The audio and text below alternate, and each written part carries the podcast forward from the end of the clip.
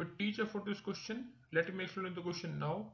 The first and last terms of an AP are 7 and 49 respectively. If sum of all its terms is 420, find its common difference.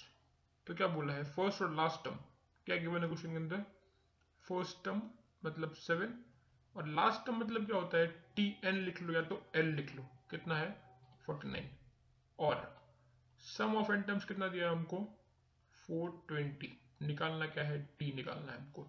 ये हमको given है question के अंदर? Okay हमको पता है sum of n terms का formula क्या होता है? S n equals to n upon two अब ए और एल दिया हुआ तो हमको वो वाला फॉर्म यूज़ करेंगे। ए प्लस एल वाला फॉर्म यूज़ करेंगे। ओके तो कितना हो जाएगा यहाँ से?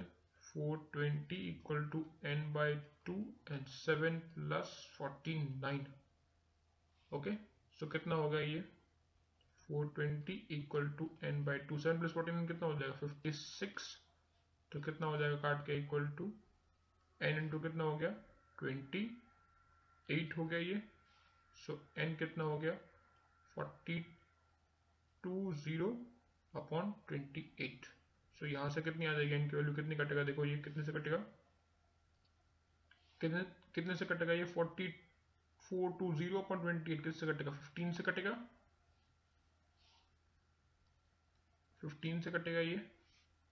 ओके सो यहाँ से एन की वैल्यू आ गई फिफ्टीन सो हमको पता है एपी में एंथ टर्म का फॉर्मूला क्या होता है? T n equal to a plus n minus one into d होता है। ओके? और हमारे पास एन टर्म की वैल्यू क्या है? फोर्टी नाइन है। So we can put in the formula forty nine equal to a कितना है? मेरे पास सेवन प्लस एन कितना आ गया? मेरे पास fifteen fifteen minus one into d so यहाँ से निकाल सकते हैं। तो फोर्टीन डी कितना हो जाएगा यहाँ से? 42 तो therefore, d इक्वल टू कितना हो जाएगा? 14 थ्री सा हो जाएगा 42 तो 3 ये आ गया। तो फाइनल आंसर मेरा क्या है क्वेश्चन के लिए? D equal to 3 common difference आ गया मेरा 3 I hope you understood the explanation thank you